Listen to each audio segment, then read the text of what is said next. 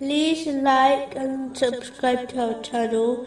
Leave your questions and feedback in the comments section. Enjoy the video. Continuing with the last podcast, which was discussing chapter 10, verse 15. Indeed, I fear, if I should disobey my Lord, the punishment of a tremendous day.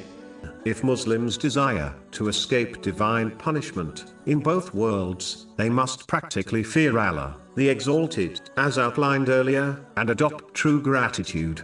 Chapter 4, verse 147. What would Allah do with your punishment if you are grateful and believe?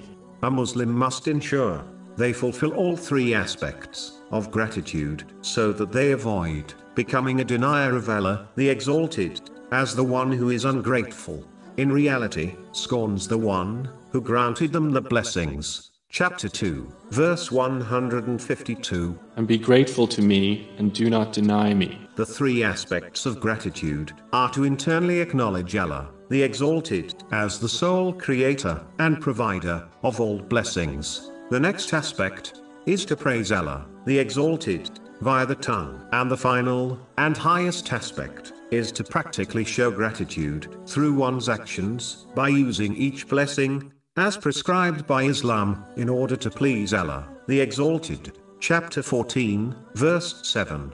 If you are grateful, I will surely increase you in favor.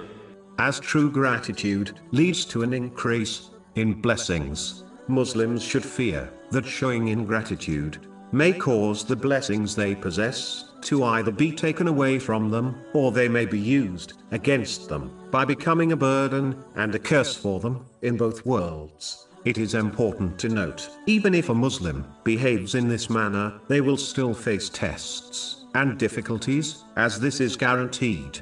But if they behave as discussed, they will be guided through every situation, so that they obtain peace of mind and body in this world, and a great reward in the hereafter.